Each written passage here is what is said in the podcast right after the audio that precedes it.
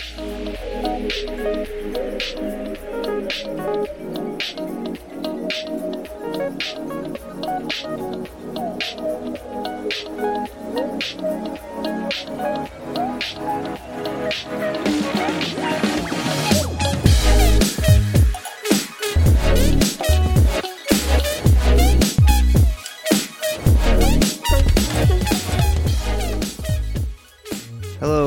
to the Eclectic Folk Podcast. My guest today is going by the name Aurora Borealis. I first met her at an ayahuasca ceremony I attended the year prior and sensed that she must be an interesting person with a cool story to tell. In this episode, we explore how doing some volunteer work in South Asia inadvertently led her to enrolling in university under the discipline of leisure studies, where she received grants to attend and profile some of the various big music festivals in Western North America. She is a prolific patient of plant medicine, that's a mouthful of peas. Some people might use the term psychonaut, and recounts how her travels led her to the Sacred Valley in Peru to attend a ceremony. I really enjoyed the energy she brought to the podcast and hope you will mu- you will find something valuable in listening to her experiences.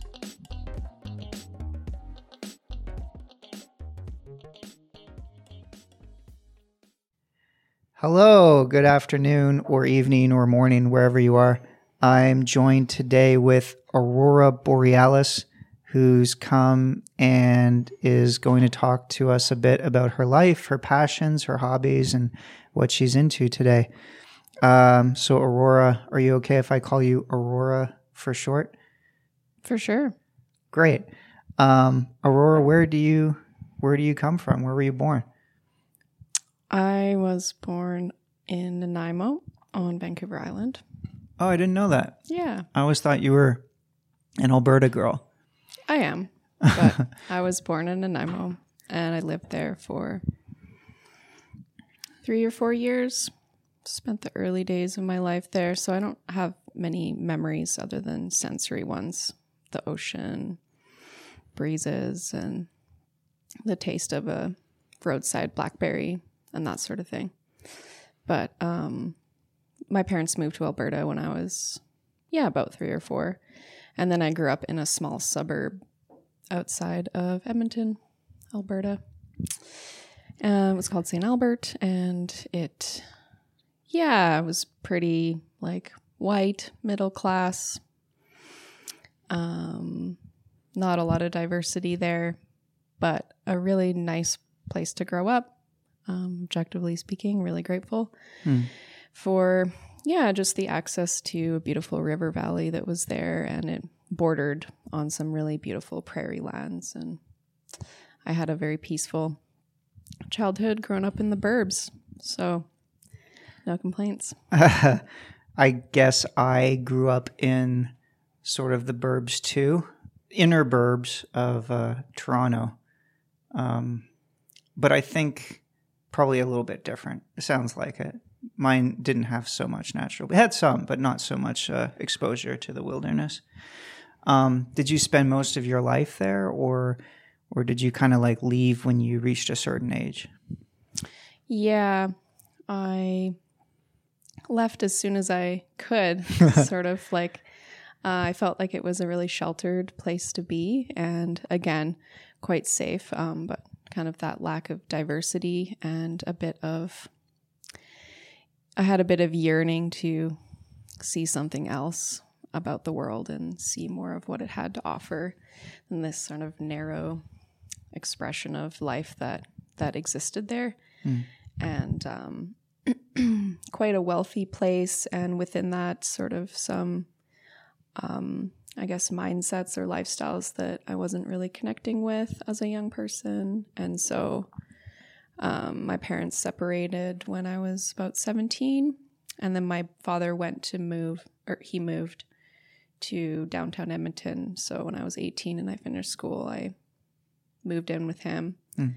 Um, and that was yeah um, right in the downtown core and i got a job at a restaurant across the street and did some traveling and went to southeast asia and had my mind opened um, to the reality of um, how a lot of the world lives and just So you, just to bring just to bring it back a bit because I sort of want to cover each of those steps a little bit in more detail. sure.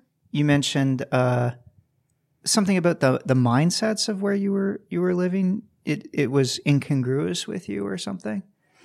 Um, in some ways, yeah, I felt um, it was a little bit materialistic where I grew up, and it was a community that prospered as a result of its proximity to Edmonton, which is an oil town um, and an industry town, and quite blue collar, and yeah, did well in the the oil boom years, and that's how my father made his fortune as well, and um, you know, I'm grateful for all the privileges that that lifestyle afforded me, but I also found there to be um, kind of a superficiality about it and kind of a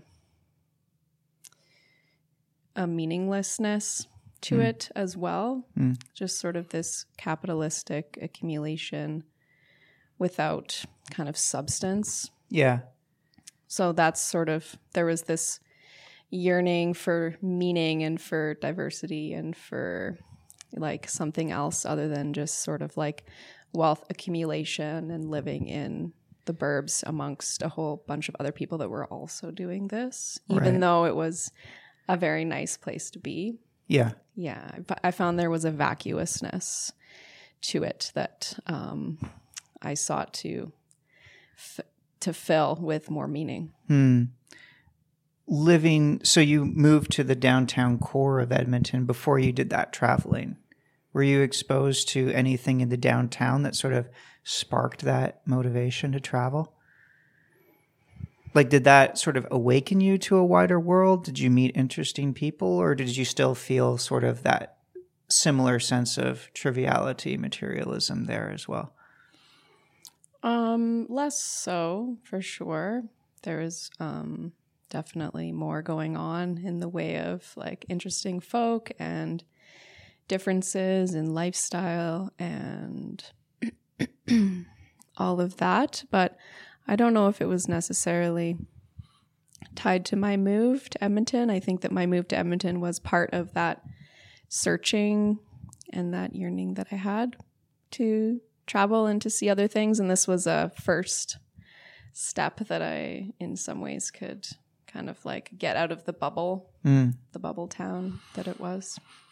Yeah, I can relate to that. I felt I think a similar motivation when I when I like finished high school and wanted and I um I went to university and I could have gone to university in the in like a place near my near where I grew up and I could still live at home and save money, but I wanted to I wanted to like experience just living on my own, getting out and breaking free of that.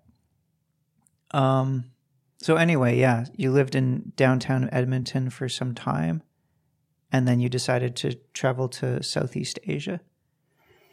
Yeah, and there were like various stages of, I guess, my awakening to the world of travel. Um, but Southeast Asia was my first major trip, I would say. And that was when I was 18. I turned 19 on the trip. And it definitely, I came back a different person for sure. Which countries did you go to? I went to India, the northern province of Rajasthan, um, as well as Vietnam and Thailand, the south and the north of Thailand. And um, yeah, especially being in like the echo chamber of white people for so long, where I was, and being very white myself and um, experiencing that lack of difference just in the place that I grew up and having this certain standard of living that everyone considered normal. Um, it was a quite a trip to travel across the world and see how the standards were quite different and how people were um, organizing their lives in a very different way and standards of everything that were different. Hmm. cleanliness and um, just the ways that yeah people were living their lives. So, did you have like sort of shock and awe reactions to that? I've never been to India, but I heard sometimes it can be seen as kind of a dirt, like it can be like kind of maybe dirtier than many people are used to. Yeah, I mean, the sheer volume of humanity that exists there is something for yeah. sure. And it, it, and India was the first place that we went, and it was a massive culture shock initially. Mm. And it was quite extreme being there. It felt like we'd landed on another planet or something. Like there's people riding elephants in the street and people's turn signals probably don't work. So they're just honking continuously to let you know that they're there and they're a car and they're there. And it's a lot of sensory overload and, you know, some of the most amazing food smells wafting out of nearby restaurants and then the smell of the shit from the the train station that the latrines are just open to the tracks and um, just wild extremes of beauty and ugliness and riches and poverty and everything smashed all together in this seething mass of like humanity and culture. Yeah, I've always personally been interested in India. I I remember growing up, I'd read like some Indian authors, Rohinton Mistry or something. Have you heard of him mm-hmm. at all? Yeah. Yeah, yeah. Fine balance. Right. Yeah. Yeah.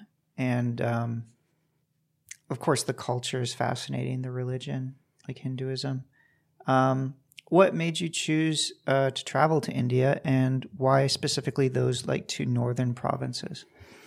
Well, I actually participated in a a youth program mm. I guess. It was for people that were um, 25 or under, and it was an educational group program where there was six or seven of us in the group, and then there were two group leaders that were mostly there to kind of organize the travels and keep everybody on track. But it wasn't uh, like there was enough freedom in there. It was sort of like we're all doing this activity today. If you'd like to join, it's included in what you paid. But if you'd like to do something else, then you're welcome to do that. Mm. So it was nice because it was equally balanced between education about those countries and we learned some of the language and you know what was possible because they're quite different languages and how much can you really learn in such a short period of time? But they made an effort to introduce us to the cultural norms um, of the places we were going to and um, some of the history and the backstory. And then we also did some trekking in each country which was really neat to walk the land and see villages and how people were living kind of outside of big urban environments. And we would also do a homestay in each country. So stayed with a family, they'd split us up, and we would do a volunteer project in that community. And yeah, live with the families and see how their day to day lives would unfold and also give back to that community in some way. So yeah, it felt um, really balanced, and it wasn't one of these youth Kentucky tours getting drunk in different locations that we can see white people doing um, quite problematically. And so, yeah, it was um, it really opened my eyes, and I feel like it was structured in a good way to really expose us to a wide variety of environments and people and we weren't, you know, traveling first class. We were like in the economy class with everybody crushed in there and um like on the trains and such. Yeah. Yeah. Exactly. And we were staying in hostels and we weren't staying like in fancy spots. So as a young person, I feel like that's you know, especially coming from a, a very privileged upbringing, it was something else to see to see that and to live it and experience that. So, what do you think um, was the biggest shock to your system doing that? And what lesson was the most important takeaway? Um, the biggest shock was probably just the sensory overload, especially coming from Canada and having a lot of personal space and, um, you know, access to quiet spaces Yeah. where there is nothing. There's there's no people. There's just the sky above and the land around you Mm. and um, to have all of that filled with sights and sounds and smells and kind of this clamoring commotion Mm. of humanity that was probably the biggest um, shock and as for what i learned it was just to profoundly experience my privilege in this life and um, to have my eyes open to like in a lot of ways, we are the 1% over here and we take for granted so much.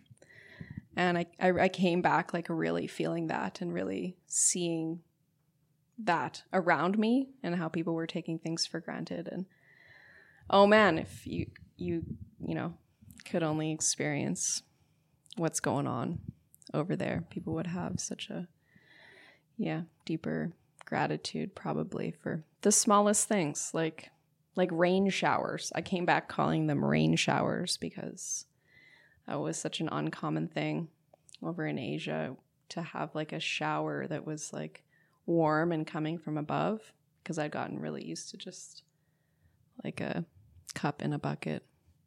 What do you? Oh no, sorry, I'm not sure. oh, you mean like to shower, like Yeah. in the in the bath to wash yourself? Yeah. Oh, yeah. okay. Like a shower that's like raining as opposed to like often it was just a tap and then you'd fill up a bucket and you have a pail in the bucket and you would just like scoop the water over you.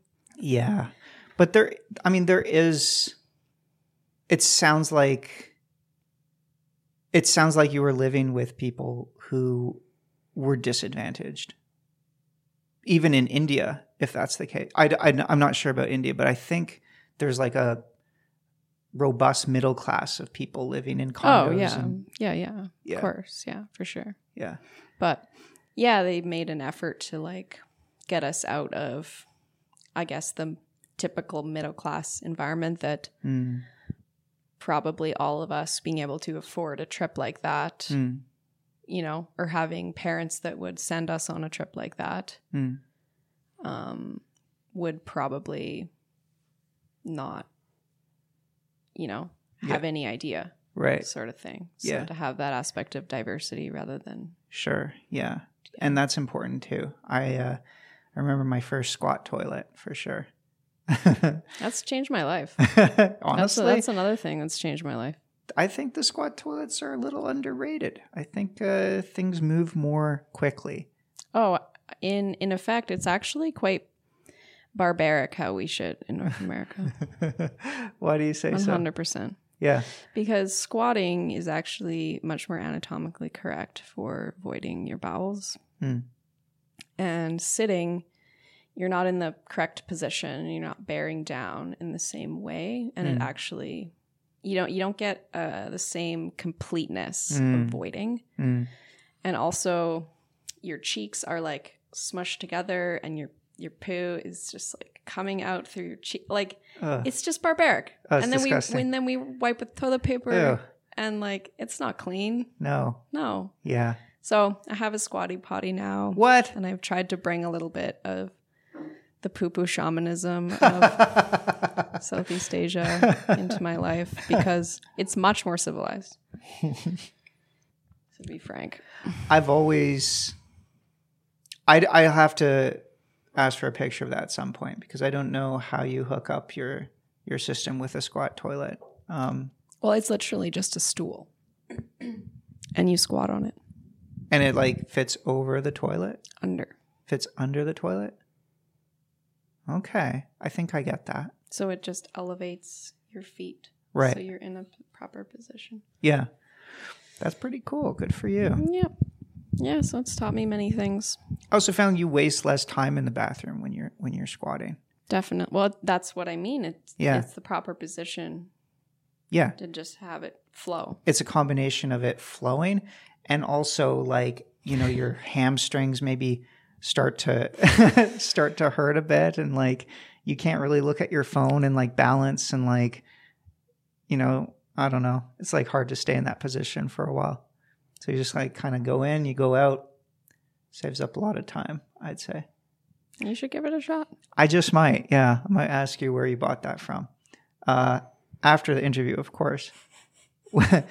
Coming back to your trip, though, so you went to India first, and then Thailand and Vietnam.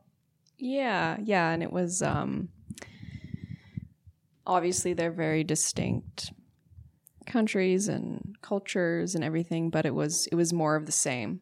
Yeah, in terms of like we did a trek and we did a homestay and we did volunteer projects and um yeah, which which country did you enjoy um, living in the most?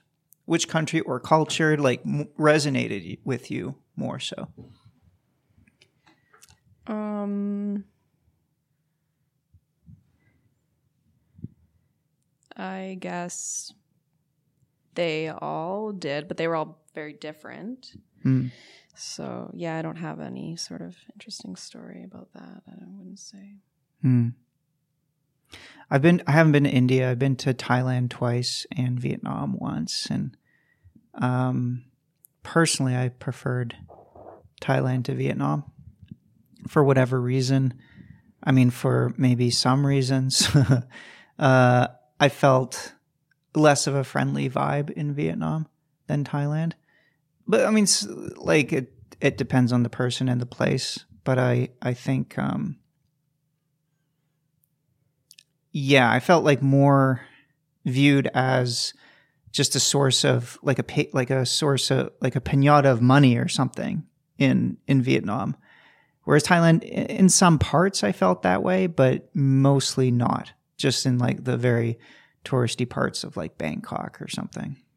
hmm Um, but I didn't explore Vietnam very well, so there's probably a lot of it that I'm not doing justice to. Um, did you find it like too hot for you?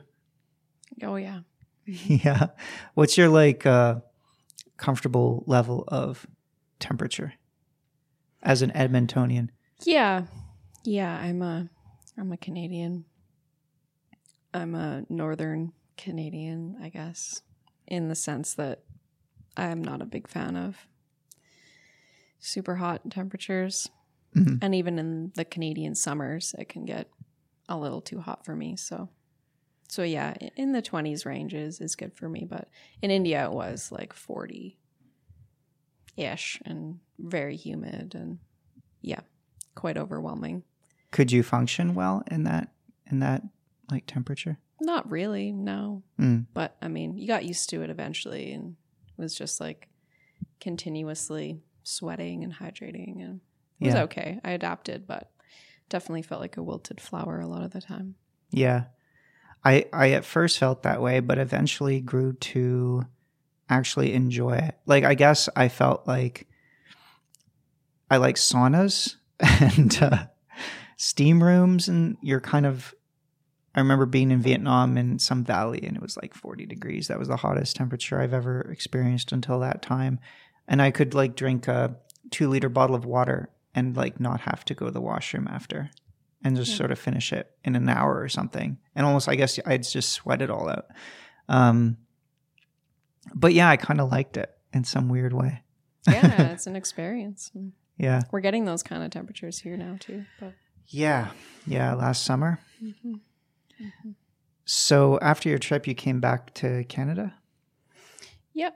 Mm, came back to Edmonton and um, I had the travel bug then though, so I decided to I wanted to keep traveling, but there was this sense of familial duty like I needed to go to university Mm. because I'd taken a year off after high school Mm. and during which I did that trip and I joined the workforce and etc.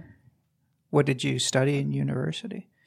Yeah, so I decided that I needed to go and do this thing called university. So I tried to find the program or situation that felt the least like school. Yeah. So I enrolled in a first year university program that was run by Queen's University in Kingston.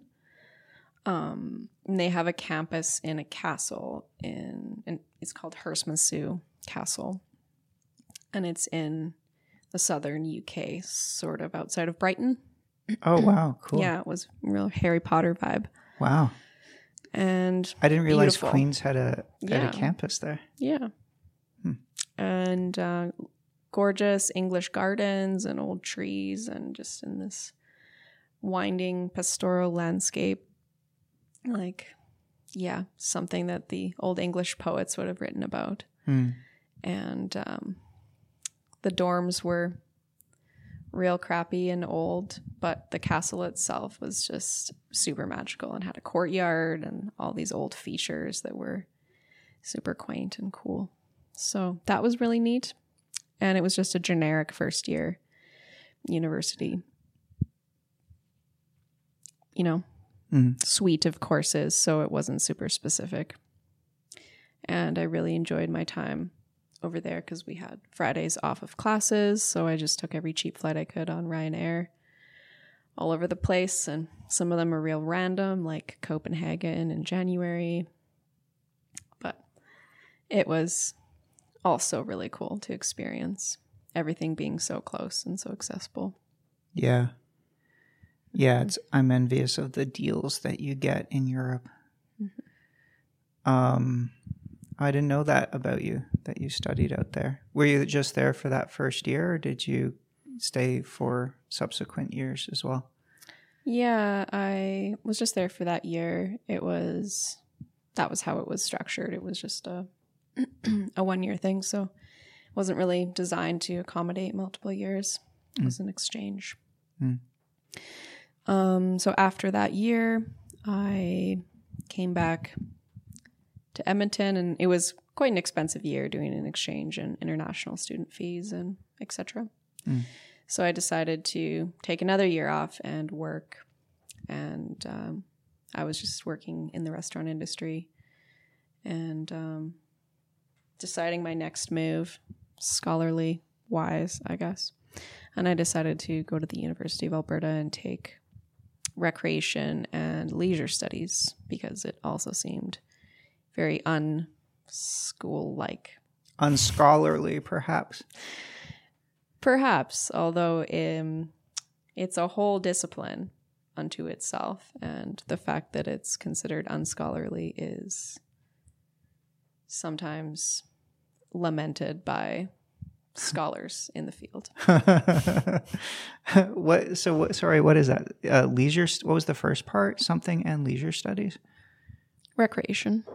What does one study in such a field? It's very diverse. It's as diverse as what people do for recreation and leisure. So it's anything from Dungeons and Dragons to extreme mountain climbing to going to a restaurant to you know anything it's Mm. anything and everything and the scope of it is quite vast although a lot of the funding goes towards sports and that sort of those sorts of forms of leisure because i guess that's where the money is in terms of leisure centers and gyms and such but you know there were people in my faculty studying like community gardening and lots of sorts of things Hmm. so Do, do you study like the economics of that? Is it is it more like economics and business focused, or is it more like health focused? both Uh, like it's it can't you can focus anywhere that you'd like so i'd say tourism is more focused on economics and you know driving tourism numbers and things like this Mm. but there's also a lot of people focused on on health benefits and wellness and also just enjoyment and spiritual fulfillment that leisure pursuits can bring. Very interesting. Did did you have um, a notion of like what you wanted to do upon completing the program, or were you just sort of like, "This is my interest, and I'm not going to think too much, but I'm just going to go where my heart's tugging me in regards to school." Yeah, what I really wanted to be doing was traveling, but I felt like I had to go to school, so Mm. that I felt that way too, Yeah, and I sort of regret it. Do you regret it a little bit? yes and no. Mm. It definitely spiraled my life in a different direction than maybe would have occurred otherwise. But yeah, no sense in regretting things. Mm. It just is what it is. And it couldn't have really been done any other way, Mm. you know? Mm. So no, I had I I really had no clue what I was gonna do with it. I kinda wanted to figure out how I could possibly get paid to travel. Um, but I ended up getting somewhat disillusioned with just the day to day of the the academe and the somewhat neoliberal nature of my university experience them trying to create cogs in the wheel of to drive the economy and yada yada and i just sort of wanted to take education for education's sake um, which people still do but it's less common and less employable i guess or something like this less valued Hmm. in the working world generally Hmm. which is unfortunate but then i met uh, my mentor uh, dr karen fox in taking a required course for my degree. And she single-handedly transformed my university experience. And here's someone who was working from within this institution and teaching very basic like life skills i would say that i hadn't encountered before. I was like this is so refreshing like we would have a lab every week where she would have us lie down on the floor and she'd lead us through mindfulness meditation and body scans and awarenesses of various sorts. And she'd have us journaling about what we were feeling and taught us things like nonviolent communication and how to get in touch with one's needs and then to come from that place when making requests and how to make yourself heard and not in a way that's like not aggressive and etc so you know stuff where i was like just blown away by the basic simplicity of it but also that i'd never before encountered this anywhere in the school system. So i quickly took every class of hers that i could and uh, she had a lot of very interesting different teaching approaches and styles and she was focused on the process rather than the outcome.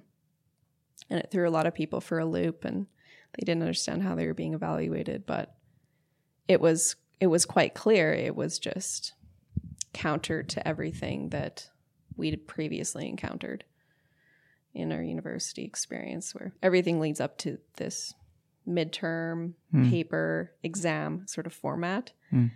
and she was very directly looking at how are we taking in the information that is being presented and assigned and then trying to directly um, apply that into our lives which is pretty life-changing information so yeah that was great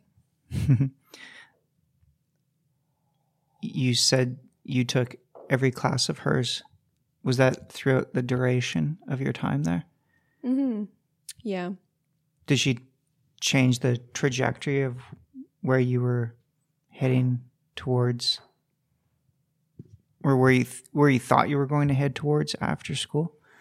Yeah, I had no idea that I was going to take more school, but at one point, Karen said, So are you going to do a master's with me or what? I said, Okay, Karen, it's on. And so I did. I took a master's with her, and she said, You can be whatever you'd like to do, I'll support you with it. And so I was like, wow, that kind of opportunity doesn't come along every day. Hmm. So we decided to look at um, quote unquote transformational music festivals. And what exactly does that mean? You know, festivals calling themselves transformational. What even is that? And what about these spaces are purportedly able to facilitate or precipitate experiences that might be, ex- you know, perceived as transformational for people's lives? Is a transformational music festival any music festival that some person might find transformational, or is there a uh, sub quote unquote subgenre of music festivals that are like transformational style? Yeah, the latter. Okay, what would mm. be an example of that? So, yeah, there are, you know, I don't even know if the term is still really in use. This is a few years ago now. I mean, probably it's still floating around out there, but um, festivals like Envision in Costa Rica will be one. There used to be a little festival called Astral Harvest that happened north of Edmonton. That would be another. Um, the Intention festivals would be another. Um, it's like somewhat debatable, but people have called like the the Shambhala Music Festival um, of that genre as well. It's getting like a bit on the large side, but it definitely has a lot of those same elements that. And w- sorry, what would those elements be? Yeah, so there was a more extensive list that I was more familiar with back when I was doing this doing my thesis, but essentially it was a multi day event that took place, and everyone stayed on the site. And normally, people were camping outside in contact with the natural environment and fully immersed in the experience. So people weren't coming and going, Mm. they were staying there for multiple nights. Mm. And um, usually, there were some aspect of like workshops, and people were able to learn something new there or try out something new. Maybe it would be yoga or some kind of movement, or maybe they learned something about breathing or alternative energy or etc. There's other opportunities to connect with others and learn, as well as um, typically electronic music um, was sort of the genre of those festivals, and um, probably a few other things that I'm neglecting, but those are sort of the core. Hmm. So it's a music festival that often incorporates some elements of spiritual community. Mhm. Interesting. What what drew you to the, to focus on this? Is it because that you also enjoyed going to those kinds of festivals? Yeah, as a young person, they were quite transformational for me, I would say. Hmm. And I didn't see a lot of this in the existing leisure literature. Actually, very little. I mean, some things, quite a quite a bit has been written about Burning Man, Hmm. which would potentially be another variety of that sort of festival. Um, but yeah, very little, if anything, written about smaller events that were happening in Canada and in Western Canada specifically. What what um what's an example of something that you found transformational about going to one of those festivals? It was really fascinating to be in an environment where people were very free, whether it was with their style of dress or in their interactions with other people, the way that they were moving to the music, the way that they were just so out there with who they were and they didn't care what anyone thought. They looked like when they were dancing or expressing themselves or freely sharing their love and appreciation for other people, this life, the festival, etc. It was a lot of openness and that was very inspiring as like a a young person that was quite closed in on herself. What um what like the first time you went to one of those festivals, how old were you? And was it also a culture shock too? Because like were were you were you interested in dancing? Did you enjoy dancing or was that something you had to sort of like learn to to like? Because my sense of you is that you're somewhat introverted. I could be wrong with that assessment, but just my perception. Does that resonate? Was it like sort of hard to break out of that shell or did it did it just you were just there and you're like, "Oh, I get it." And you you dove right dove right in. Um, yeah, so I guess I was 20 years old when I first attended Shambhala, which was my first festival, which is a pretty big one to start out with. But I was brought there by um, my partner at the time and his group of friends that were experienced um, festival goers, I suppose. And they kind of led me down the rabbit hole of this whole scene. And um, it was drugs. It was drugs. Short answer. yeah. Yeah. And it, in a Ex- way, MDMA, ecstasy. Yeah. And also um, LSD. and it was quite profound because nothing else before had opened me up in that way and just loosened my inhibitions around my self concept and what I thought was like silly or appropriate or whatever just went all out the window. My cultural conditioning, my familial patterning, um, these ways of relating that had just become like default ruts in my brain that were suddenly like, oh, why do, why do I feel I have to be that way or or not. I could just create a new story here. And here's everyone else around me also doing that. And that was quite profound to be able to step outside of myself, to look back at myself and be like, oh, I don't know if I actually like that aspect of my cultural and familial patterning. And here I have a chance to write a new story. So, a lot of uh, just visceral experiences in my body of dancing and translating the music through my body and enjoying the feeling of it and not getting all up in my head about how I looked on the dance floor or how other people were judging me. Um, it didn't matter. Mm. And that showed me that that was possible because before that, I probably could not have imagined that that was even possible for me. Mhm. And maybe at some point I would have, but I think it would have taken me many years of like work and self development and therapy, probably, to get to that point that those drugs showed me in an instant. Did I- I can't say that that was then like those lessons were then immediately integrated, but at least I was like shown, Mm. like the door was open and I could like see this other reality. uh yeah, that was almost my next question. Like did you like after that could you reproduce that uh la- like lowering of your inhibitions in that way without drugs? Did you try or did you sort of rely on on those drugs uh um to continue that going forward when you went to other festivals or do other things like that? Yeah, I would say that um a bit of both. Hmm. I wouldn't say I relied entirely on drugs um, to achieve those states.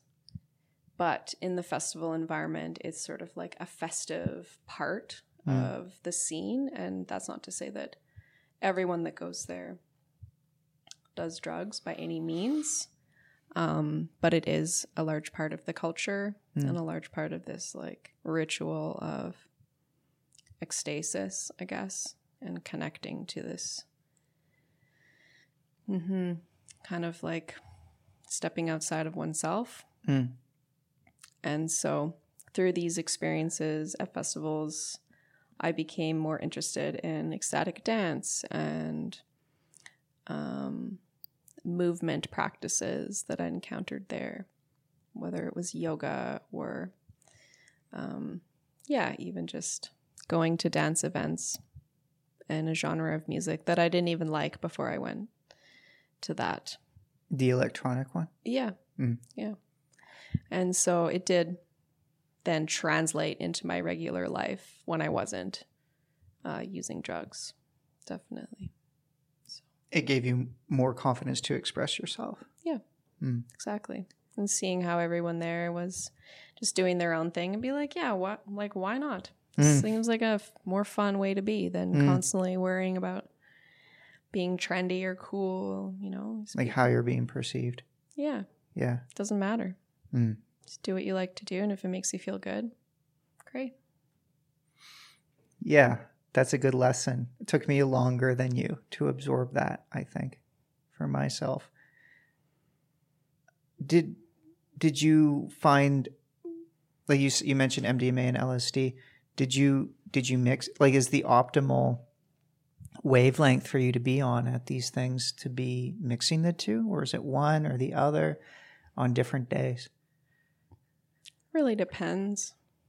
Um, I guess for me, um, uh, I guess it depends. Yeah, I have I have mixed them before, and sometimes that can be really nice, and sometimes it can be a lot. Sometimes it's nice just to do one thing and experience that, Hmm. and not sort of come up on another thing when you're already on something. It can be, yeah, it can be a lot for your body but it can also be um, i guess that particular combination of mdma and lsd would be called a candy flip Oh, cool. and i've done that i've done that before I like. I remember. I remember all these like these funny names in like with when it comes to drugs of like mixing things. What was what was an eight ball? That's something more sinister. But what is that? Do you know that? i don't know what that I probably don't want to know. probably like cocaine and it's cocaine and speed or something. something Yeah, yeah, I think so. Yeah, I didn't do that. Just to be clear. or heroin maybe i don't know Oh, that'd be weird mixing cocaine and heroin. I can imagine. sort of like you're mixing ups and downs. So you're, um, yeah, you studied this program. You're going to these festivals. You got a master degree. yeah yeah What What happened after that? Where, what were you thinking then? uh, after that well i guess yeah i graduated and now i have a very fancy piece of paper that says i'm a master of leisure So, well, yeah, the full degree title was Master of Arts in Recreation and Leisure Studies. So I just edited a few words out and we got Master of Leisure. So then I decided that I would just live my life as a Master of Leisure. you do sound like an expert in leisure.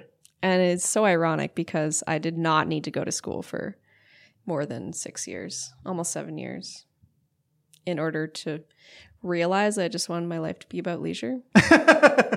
Maybe you did though. I guess, yeah. Maybe you had to go through all that Probably. late night cram sessions and exams and all that, if that was indeed your experience, to realize, like, hmm, this just doesn't seem worth it. Maybe I'll just be a master of leisure. You know? Yeah. The great irony of life. Feel that. This seems like a good time to talk about our sponsor, MindLift. MindLift makes magic mushroom microdose capsules. Each capsule contains 100% pure psilocybin, otherwise known as magic mushrooms. There are three dose sizes mild, standard, and potent. Each item has been formulated to give people a just perceptible high where they should still be able to carry out their day to day functions of their lives. The ingredient has been sourced from an organic farm in the mountains of Western Canada. I take it and have nothing but good things to say about it. Microdosing can help alleviate depression and remind people to have a zest for life. I find it helps me with those things, as well as sometimes making me more productive and creative. So if you like, if you, sorry, if you live in Canada, please check out MindLift at mindlift.me. That's M I N D L I F T dot M E. and you can enter eclectic folk, one word, uppercase, at checkout for 15% off all products.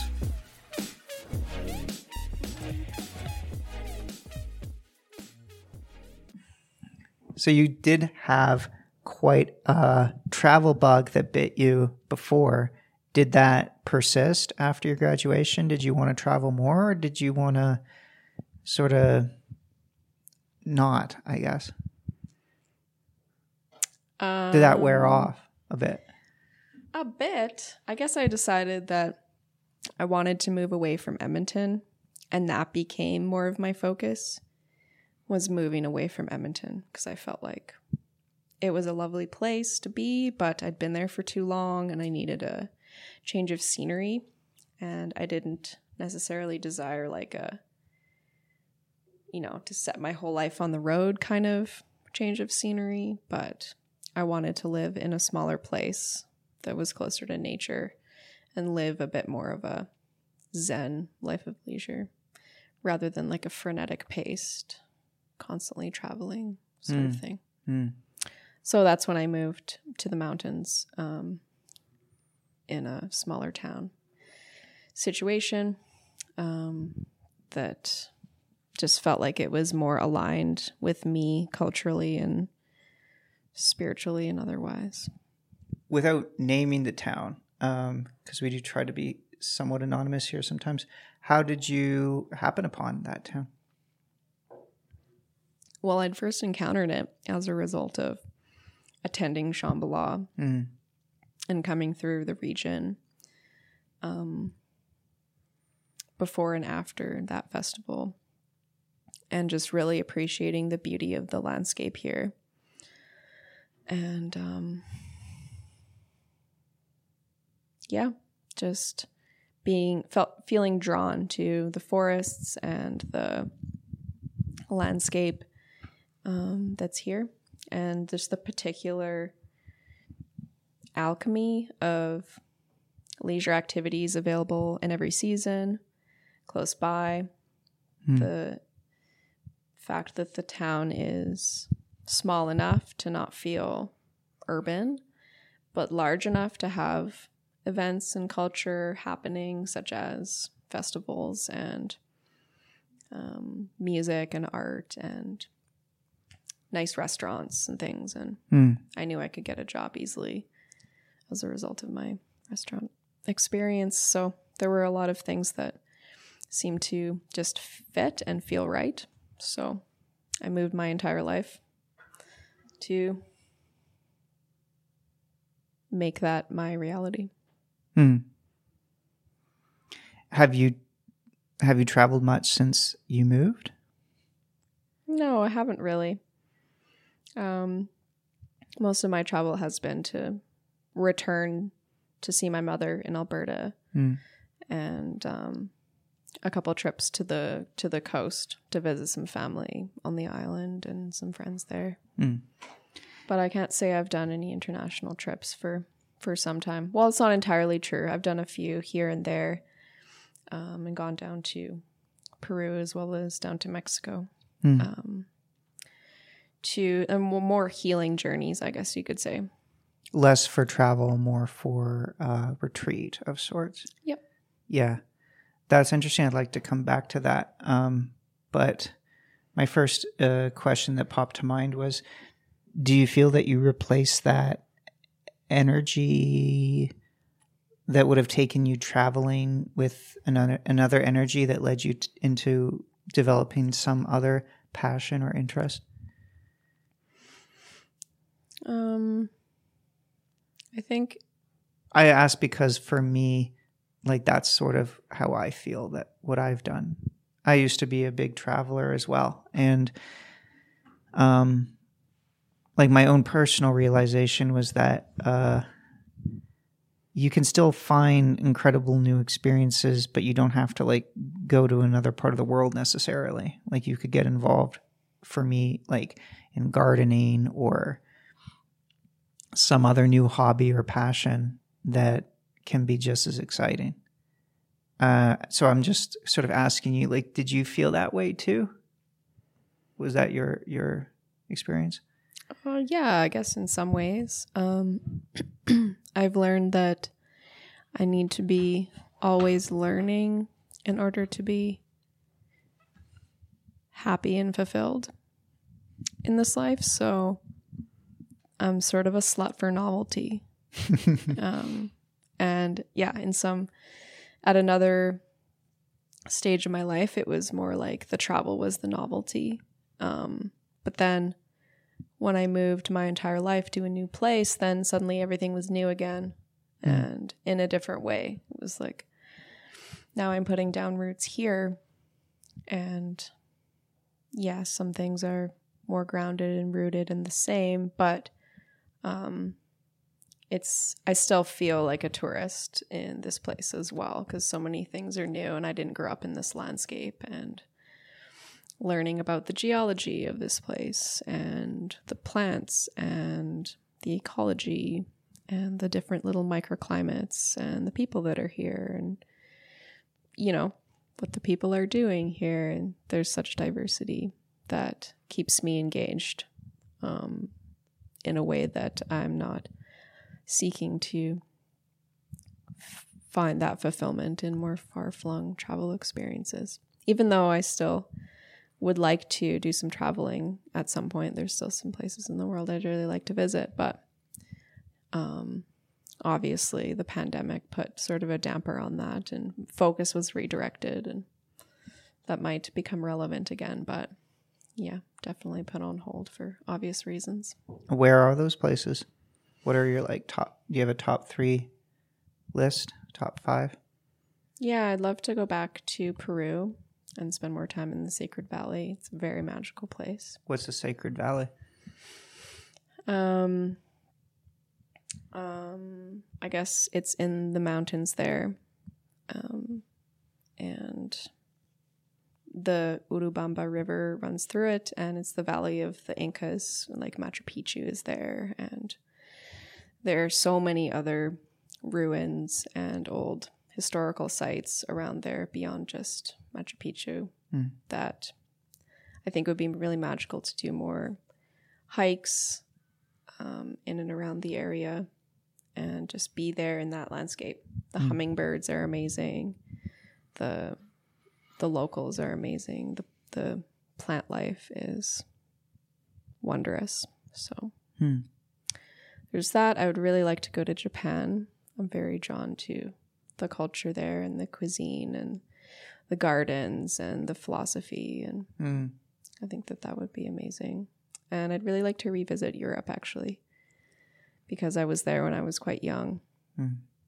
And I feel like now that my palate is more developed and I have just a bit more appreciation for wine culture and um, history and everything, that that would be really nice. I'd like to visit France in particular because I speak French and I'd love to use my second language and just dive into everything that's exquisite about that country.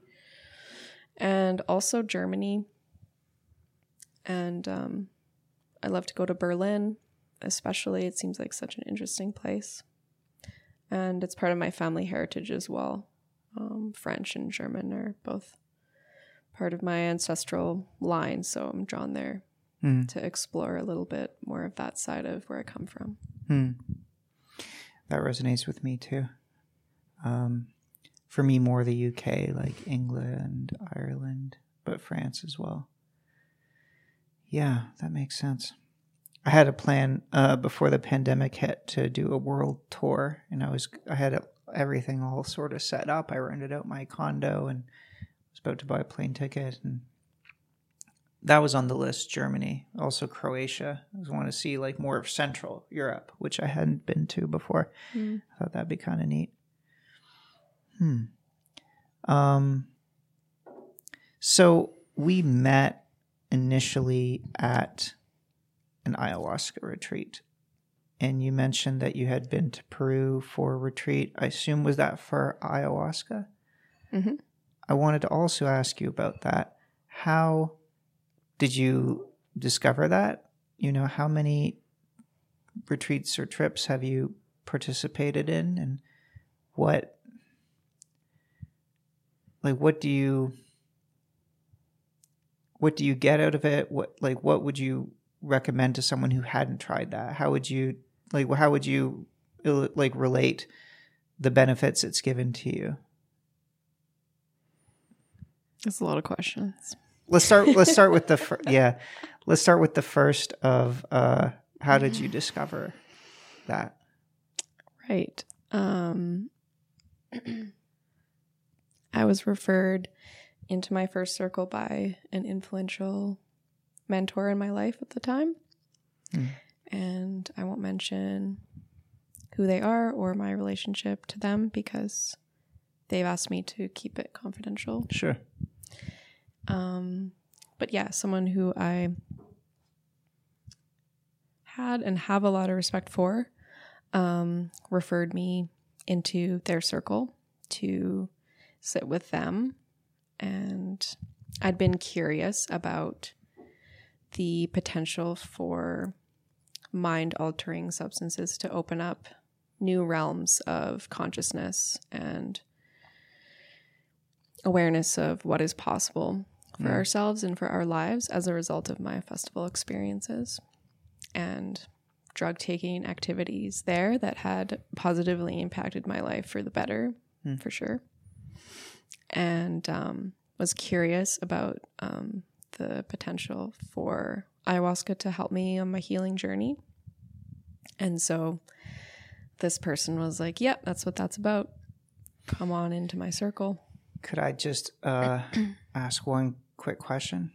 What what what was you, what was what did you identify as like your healing journey? What what did you want to be healed from? What did you think that could help you with?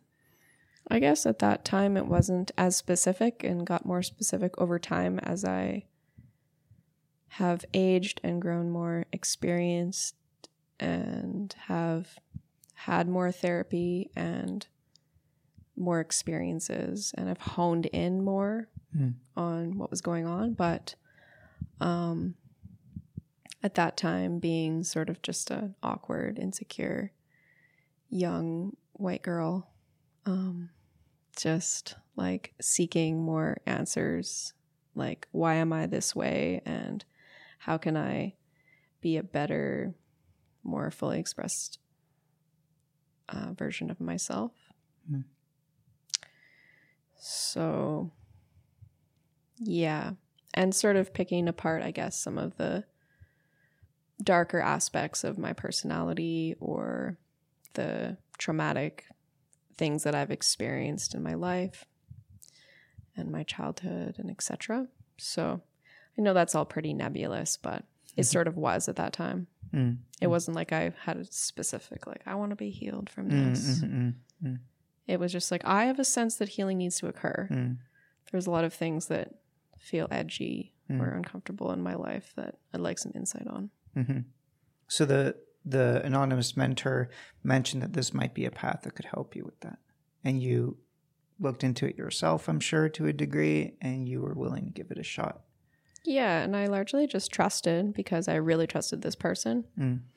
and they were uh, like an elder to me, and you know, quite a few years my senior, and everyone in the circle was as well. I felt quite humbled and like honored to be there because I was the youngest person there by at least a decade, and that told me something too about the quality of the circle and also the the depth of the work. You know, here we're like folks with pretty regular average jobs and middle class working people Mhm. that were coming here to do some work on themselves and it wasn't like your average circle of unemployed hippies you know what i mean yeah, I know what Yeah. you mean. So, yeah, it was really profound, even in just that sense of Mm. being in a circle of elders Mm. and being seen and witnessed and listened to and listening to the insights of others and what people were going through in their process and in their journeys. Mm. That was very inspiring as well. And so after that first experience, how did you feel? Uh, did you feel it changed you? Did you get some of that healing you were looking for? Yeah, yeah, for sure. I mean, the first experience was definitely the first step, if you will. I know some people that do ayahuasca once and they never have to do it again. They just receive this massive download of information and it's percolates through for years to come. But Mm. for me, it was the first step and it was just the beginning. And um, I actually didn't experience much actually for a large portion of the it was a it was a two night retreat. And so we drank ayahuasca for two nights. And the first night i didn't experience much of anything actually. I was just enjoying the songs and the circle and the teachings and everything that was going on. But i wasn't feeling the effects of the medicine. Hmm.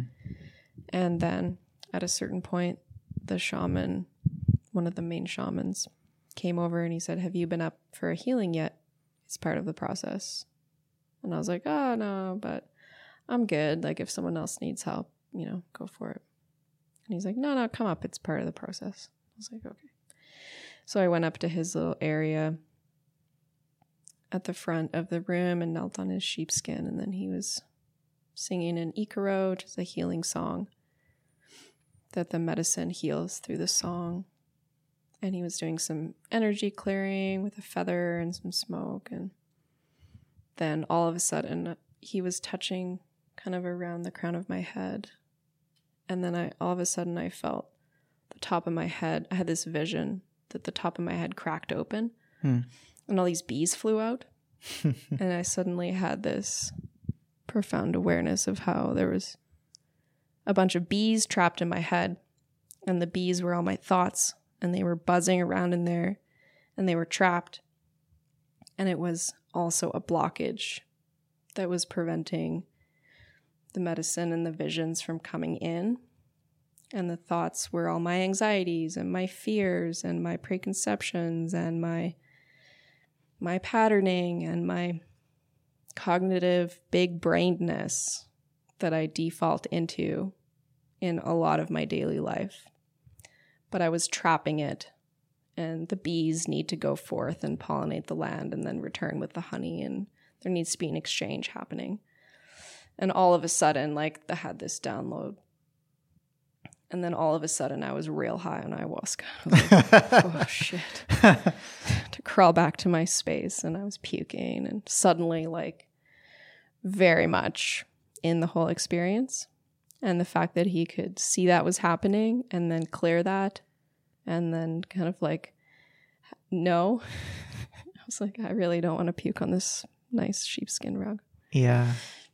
and then yeah made it back to my spot and all was well and then i was really in it. And then the second night there was a lot more work that was happening but even just from that that first experience i got a lot of insight and yeah Yeah, that's mind blowing. Do you, the person who did that with you, he had ingested some ayahuasca himself as well, right? Mm-hmm. Do you like, do you think that that gives him a certain enhanced ability to intuit what's going through the participants' mind? Like, how do you think he knew that you needed that? Was there an element of that or?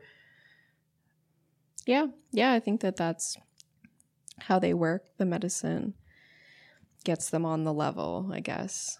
And um, the the shaman is the conduit for the medicine to heal. Mhm. and that's why through their they heal through their song but it's the medicine actually it's not the shaman. It's what's coming through. Shaman is the channel.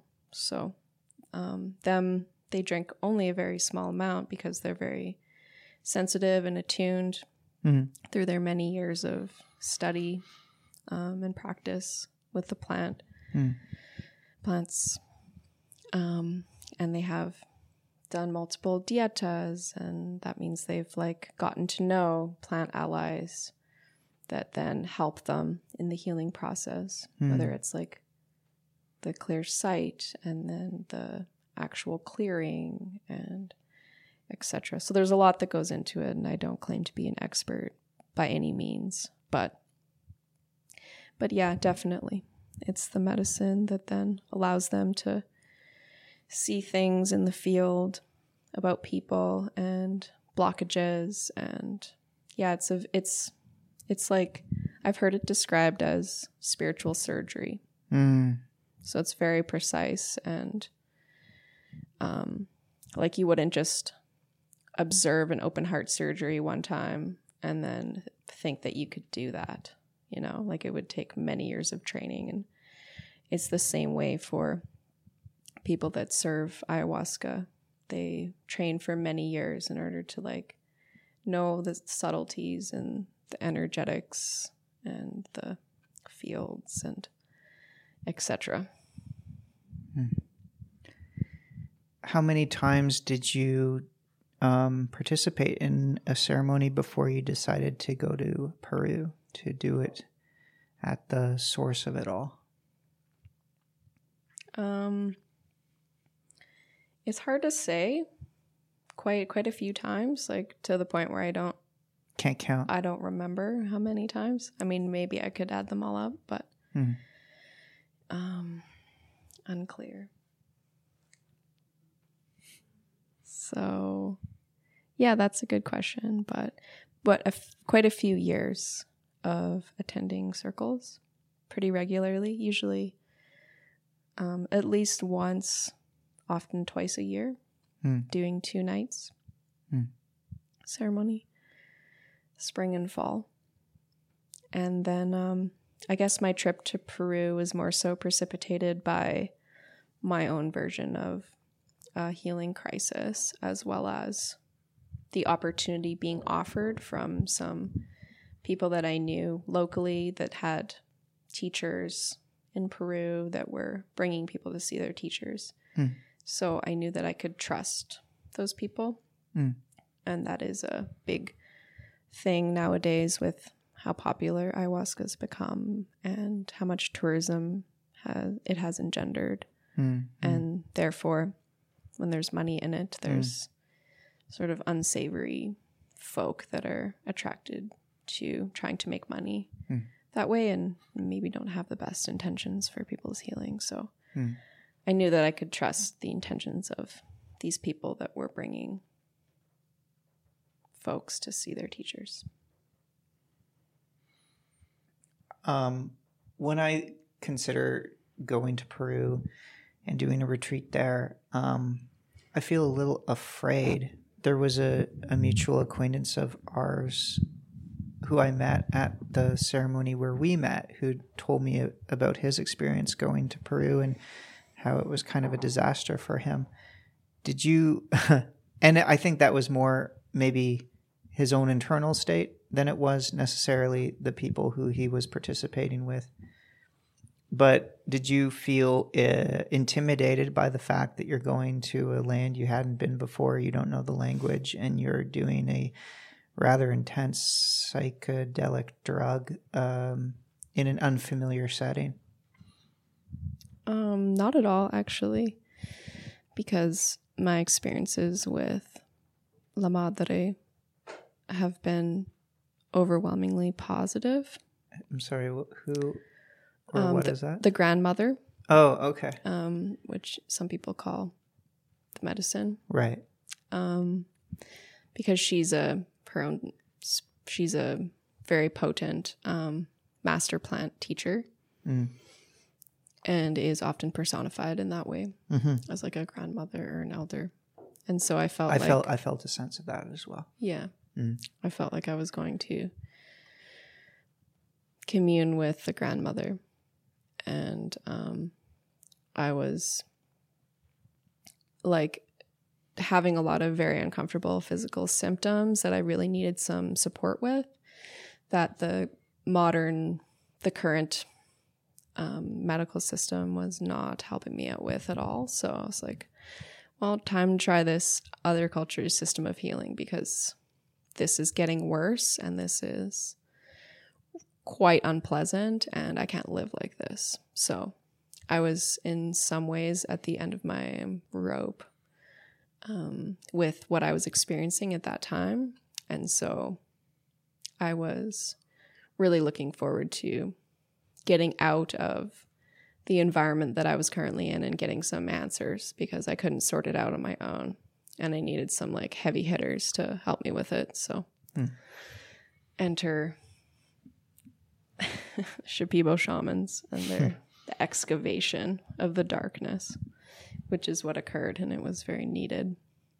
And it resolved those issues that you were facing. Yeah, it did. I mean, it didn't completely resolve it, um, but it did for that time. And when I returned to my environment, um, the issues returned, but in a way that I could, I had, I was so clean. That's one thing that occurs um, with an extended period of time with the medicine, and you have to follow a very specific diet in terms of what you're eating Right. physically as well as what you're intaking into your field in terms of like the media that you're consuming and the Hmm. people that you're interacting with and in What- what, ways. So, How how do you limit that? What what media are you supposed to avoid, and what kind of people are you supposed to avoid? you're just supposed to avoid things that are stressful and upsetting and um, media that's violent and um, yeah traumatic and just generally get into a meditative sort of zen state of mind so you're not supposed to have any um, sexual contact with yourself or others as well and just to really get internal and curious about your state and what you're hoping to work with when you're there. So the cleansing starts happening even through all of those things and how you have to eat really cleanly and really respect Hmm. um, everything and no alcohol and no intoxicating substances as well Hmm. And or marijuana or tobacco or anything like that so so that's already helpful. Hmm. How how long does that sort of fasting go for before before the ceremony takes place? Ideally, about a month. Some of them are shorter, but And you're supposed to also cut out a lot of things from your diet as well, right? yeah, exactly. Hmm. Yeah. So, yeah, so the that was helpful, and then, as I said, when I came back into my regular habits and patterns and eating and interacting and etc it was very clear what was causing my issues. And it wasn't that ayahuasca solved everything for me. Hmm. It was that it gave me greater clarity on what i needed to solve for myself and the steps that i needed to take to modify my life in order to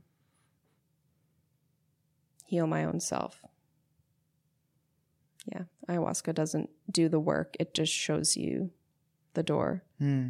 but you have to walk through it in your day-to-day life through every choice and action that you're making and every neural pathway that you're choosing to fire on a daily basis. So it's hard work but ayahuasca showed me a depth of clarity so that i really understood what was happening and that it was under my control and i wasn't a victim of whatever my reality, my past experiences, my traumas, etc. Those things happened, but this was in this reality now where I could have a profound impact on my life and the situation that I was in moving forward.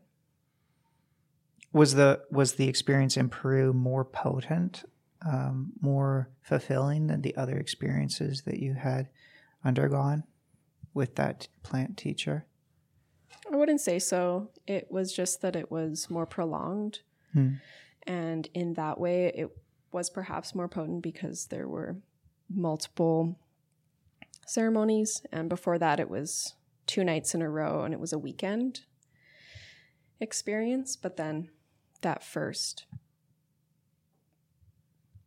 uh, trip I did down to Peru was a dieta, so it was more strict in terms of the diet and the preparation. I'm sorry, what's a dieta? So it's um, a diet essentially where you're taking another plant, Amazonian plant, and getting to know it as an ally and a force of healing in your life. And um, so you're taking it into your body and you're feeling the plant in your body, and the, the plant is also helping you to cleanse and to uh, release what doesn't serve you as well as protect you and be something you can draw on as energy in the future if you need help Could this be something. Could this be any plant? Is it a, is it a medicinal plant? Is there some psychotropic effect from in, ingesting this plant? Um, no, not generally. Generally, the ayahuasca is the psychotropic part. But you probably could dieta any plant, but typically they're more like the master plants that have more of a medicinal potency to them. I've heard of people doing dieta with like wild rose and things around here. Um, some of the master plants of this area, Hmm. like cedar would probably be one and um, tobacco and sage probably um, but um, often well the dieta and those traditions come from the amazon and they come from the traditional people Hmm. there so typically when you're doing a dieta it's from an amazonian it's with an amazonian plant I see. What what plant did you dieta with? It was called um, Pinon Colorado, and it was a sh- small shrub that grows in the Amazon, Hmm. and uh, was a warrior plant and very cleansing. And the first time that I dieted it, it it really it really cleaned my whole system. Hmm. I felt very weak, and I had to have a lot of diarrhea and things just coming out of me because I had a lot of stored garbage Hmm. physically, emotionally, mentally, spiritually. Hmm. And in that whole experience, I think it was six ceremonies in total. Hmm. It was a ceremony and then a day off and then a ceremony, etc. for six ceremonies. So it was quite an extended period to be with the medicine and also to sink into that environment and to go deep with the work. So it was more potent in that way because there was just more time there. Yeah. But uh, yeah, it was very profound. I was very clean afterwards because on that experience, I ayahuasca opened my eyes to realize that I was essentially living in a house with a bunch of garbage in it. Like some of it was my garbage, and some of it was my parents' garbage, and some of it was other people's garbage I just allowed to leave in my energetic space. Hmm. And then the medicine was like, I'm not going to clean this garbage for you, but you see it now. So I'm going to support you as you take all this garbage to the curb. And it was daunting. I was like, shit, this is a lot of garbage. This is a lot of years of crap that I've just been unconsciously accumulating. But it was really helpful to see it and then to have support to take it out and to start building some awareness around how I can not let that accumulate again. How are you? Like my uh, my experience with you, you always struck me as someone who's like very level headed, very calm. Um, I haven't met too many people who I've found to be as calm as you. Do you think that is that like attributable to what you learned through these ceremonies, or is that like a natural demeanor for you? Yeah, I guess it might be a bit of both, but primarily, I think that it's a pretty natural demeanor. Um, I think that as a result of my work in the medicine world, I've like actually cultivated a greater inner sense of serenity Hmm.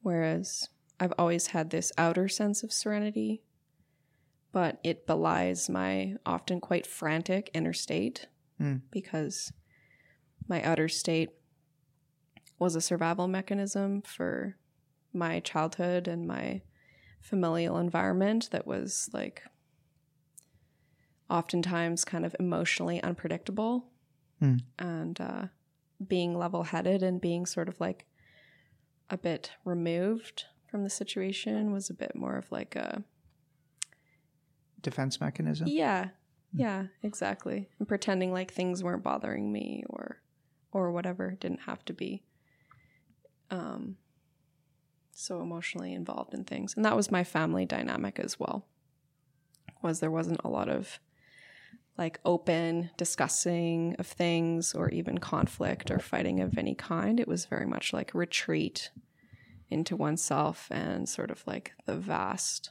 gap of silence and They didn't talk about their feelings or emotions very much. Mm. Yeah, so I didn't learn that. Hmm. Um, but I also learned like zenness and calmness, for better or for worse. But a sort of more superficial version of that.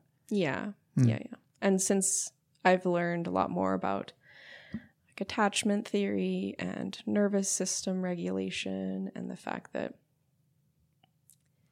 you can be actually like quite dysregulated in your immune your, your um nervous system and yet still project an outward air of regulation but it's that's often due to um, like a adaptive response to your environment Hmm. rather than like actual calmness Would you do you think it's better to be just honest with your internal state? Like if you're frantic inside, better to just connect that with the exterior or do you disagree with that? Would you think it's it, It really makes some depends sense. on the situation Mm. because in some cases it doesn't make sense to be frantic you know Mm. at all right? it's a context dependent thing. But if you're able to, generally, if you're able to express how you're actually feeling Mm. In a way that's not harmful to other Mm. people, Mm. and to be able to have that level of self awareness and Mm. containment and yet still express what you're feeling, Mm. I feel like that is more preferable. Mm. But you you think now you're more connected to your internal state, your exterior and internal more or less match. So that calmness that I see, that is also going on inside. You don't have that frantic bee stuff happening, right? I still have it happening for sure. Mm. It's not entirely like it's a very deeply held um, pattern, I would say. So it's still something that I'm working with, but I um, I learn more all the time about how to externalize things that I'm feeling in my body and my mind and everything like that. So still on the still on the journey. It never it never stops. Mm. I think of it as like you don't just clean your house one time and then it's clean forever. Mm. Like you still have to keep cleaning your house Mm, um, periodically over time. So the process of life gets it dirty, and um, yeah, you might fall back into old habits and etc. But um, being continuously on the path of healing means that you're just doing your best, and that's all you can do. Um, do you think of yourself as a spiritual person? What do you like? What do you do? You believe in the divine or like um, a higher power or anything like that? I think I'm a bit more of a, I guess, like an animistic sort of spiritualist in the sense of, I think that a lot of things have a spirit to them or an energy or whatever term you want to use. But I know a lot of the indigenous traditions have more of that belief system where they ascribe uh, spirit and uh, personification, even, or just a, like an essence quality to things like the wind and the sky and the animals and the plants, and that there is a deeper level to those things that are not just things. They also have their own spirit and their own essence, and they are alive. So I believe that. And through my experiences with plant medicines, I know that to be true Mm. Because they are plant consciousnesses Mm. that we can interact with Yeah. and they are potent Mhm. and powerful and very wise. And they've allowed me to access things about myself and my parents and my ancestors and truths, you know, Mm. that it's like something that's outside of myself that's brought me profoundly into myself at the same time. And it's, yeah, it's some kind of magic. So, do you think do you do you find it like sort of surprising a little bit that they don't resent us a bit for all the environmental destruction our species is is doing to the world to their like plant brothers and sisters and such Yeah, I mean, I guess. I mean, I haven't even really thought of that before, but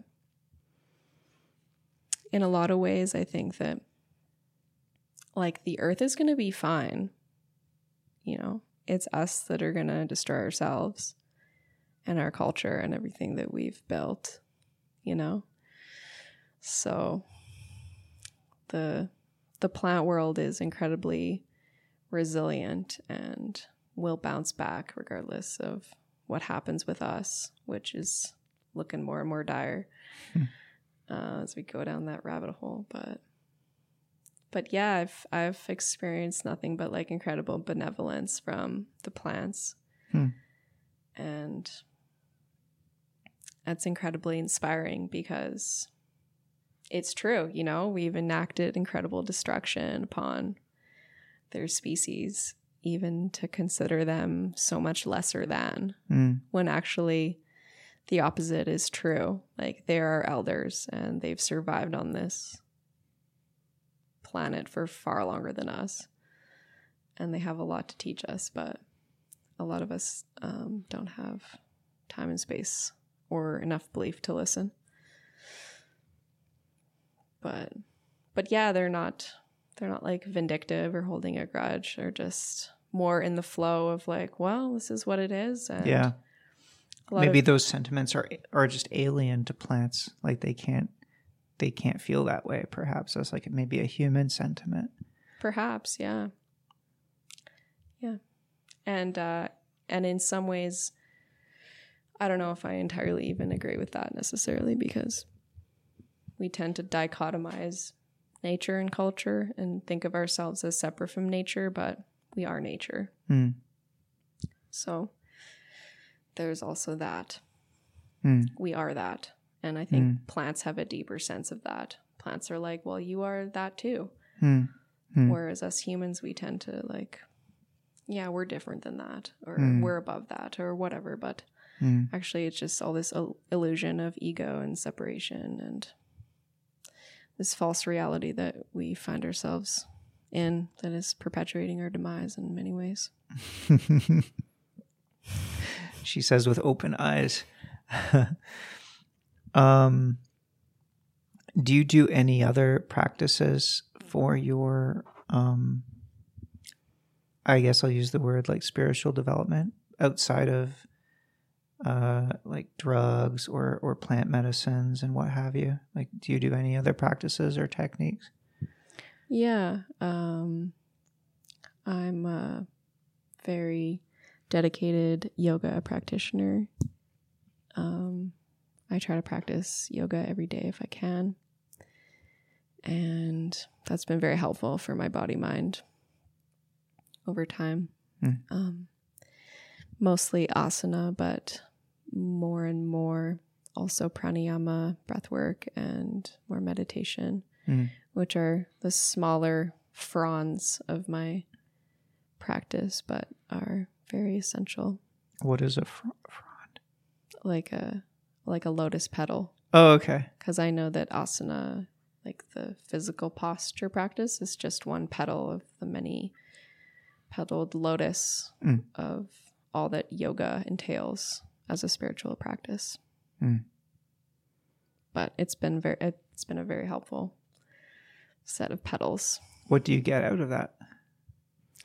Um, well, peace and uh, freedom from suffering. Mm. And I have a condition in my body that's essentially a rheumatoid arthritis of my spine. And um, daily yoga practice has been the only thing that's kept me pain and medication free. And my brother has the same condition, and he's on some pretty heavy um, arthritis drugs to manage his symptoms. So, yeah, yoga is incredible medicine. Um, and I came at it primarily through the avenue of needing that medicine to heal my body. But what I didn't realize was that the reason that it's been so helpful is because it's a mind body practice. And I have a mind body condition, and rheumatoid arthritis is that. And it's, a, it's an autoimmune disease that's chronic. And um, if you've read, read any of Dr. Gabor Mate's work, he talks about chronic autoimmune conditions with like, like we don't, the modern medical system has a long way to go in terms of like understanding how to treat such such conditions, but um, Eastern traditions have a lot more experience in dealing with such things, and it's often related to adverse childhood experiences and unintegrated traumas that are essentially like this hidden stress that's within the Mhm. body and these personality traits that are um, were adapted to deal with this stress, but that is essentially like internalized in the body. Mm. And then it doesn't just go away, it has to go somewhere and it manifests in these internal inflammatory conditions. And Mm. so, yoga as a spiritual practice has helped me to connect my mind and my body and to um, help me to make sense of a lot of that and to transcend it. And some powerful shit. Yeah, sounds like. Um, perhaps I haven't I haven't delved as deeply into it as you. What what is asana um, like vis-a-vis hatha? I- Does it involve stretching? Is it more meditative? What? Sorry? You said you practice as- asana. Oh, uh, asana. yoga? No, Yeah. asana just refers to the physical posture practice. Like it's the like it's the physical movements that you're doing, Oh, okay. as opposed to pranayama, which would be the breathing exercises, I see. or meditation, which is more like you're sitting, Mm. you're focusing. So do you practice like different aspects of yoga, or is it mostly that body movement type? Um, with the school I practice with now, um, usually there's an hour long class, and then 45 minutes of it is posture with 10 minutes of breathing and five minutes of meditation Hmm. in a standard class. But then there's also additional, you know, there's like a hour long breathing and meditation class. Like there's different classes that are also available Hmm. um, if you wanted more of the breath work or more of the meditation. Hmm. But for me, I've found um, that I gravitate more towards the physical posture. So what do you what do you hope to do in the future? Where where do you go from here, Aurora? or what do you what do you let's actually start with what are you into and I'll ask you what you want to do next. What what are you into these days? What like what do you feel most passionate about?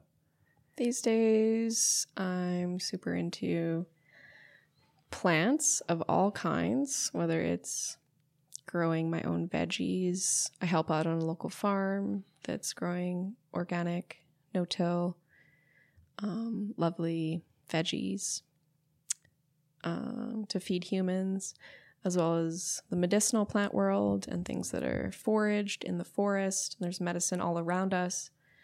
Um, really enjoying getting to know all of my fungi and medicinal neighbors, um, plants that are growing all around me that I can get to know their names and what they might have been traditionally used for, Mm. and to do a little bit of that medicine making and preserving on my own time as well. Mm.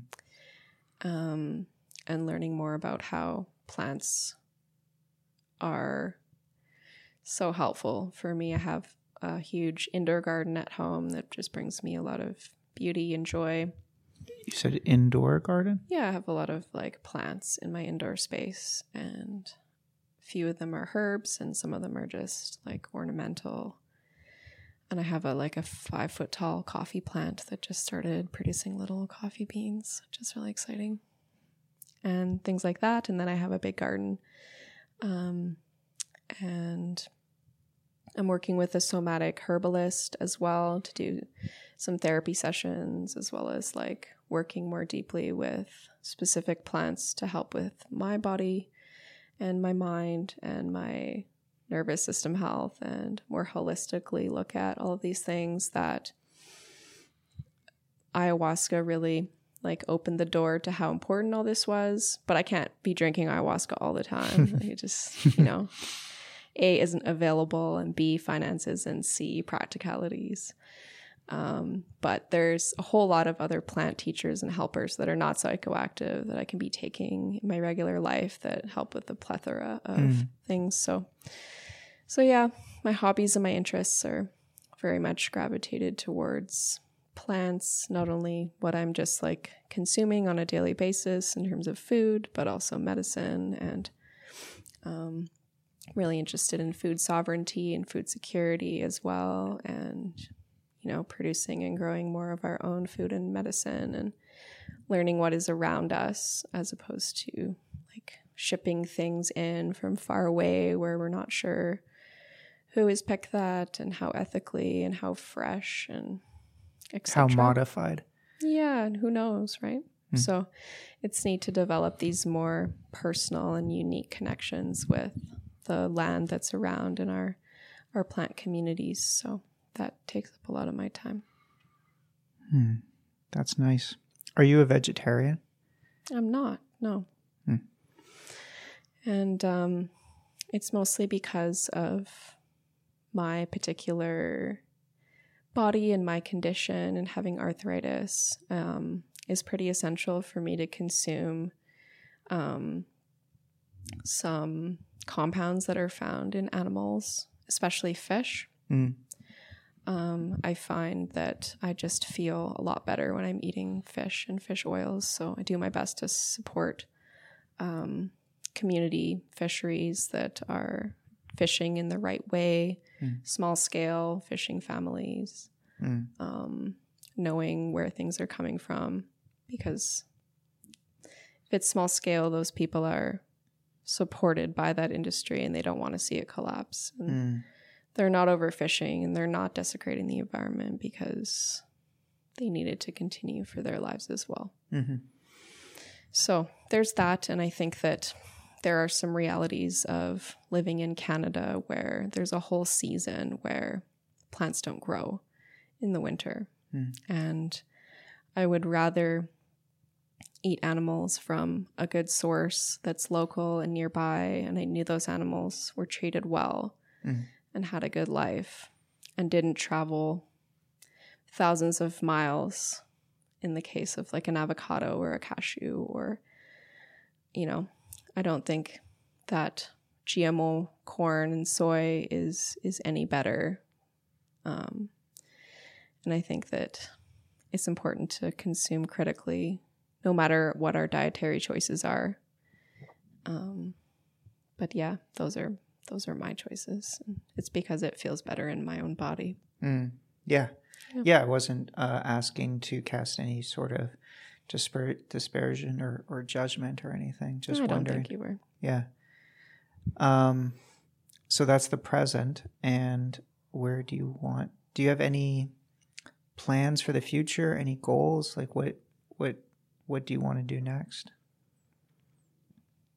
It's a great question, and um, not entirely sure. There's a lot of uncertainties in the world at the moment, and I would love to steward a piece of land where I could actively cultivate a relationship with medicinal gardens and the native plants of that land and to sort of just live a peaceful life there. Mm.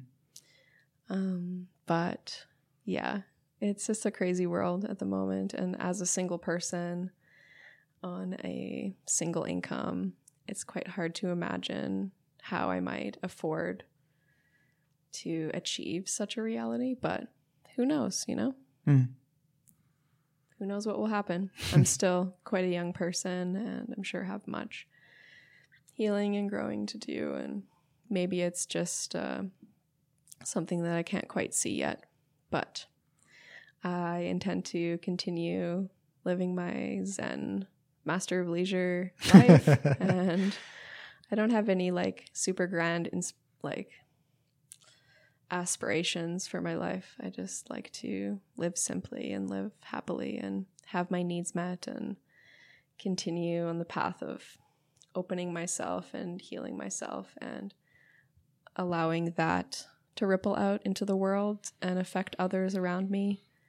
And I realize that I'm a change maker in that way and in small ways and with individual human to human interactions, you know. I'm not a change maker that makes like huge waves crash over people and hmm I sort of create a gentle ripple and that's okay too.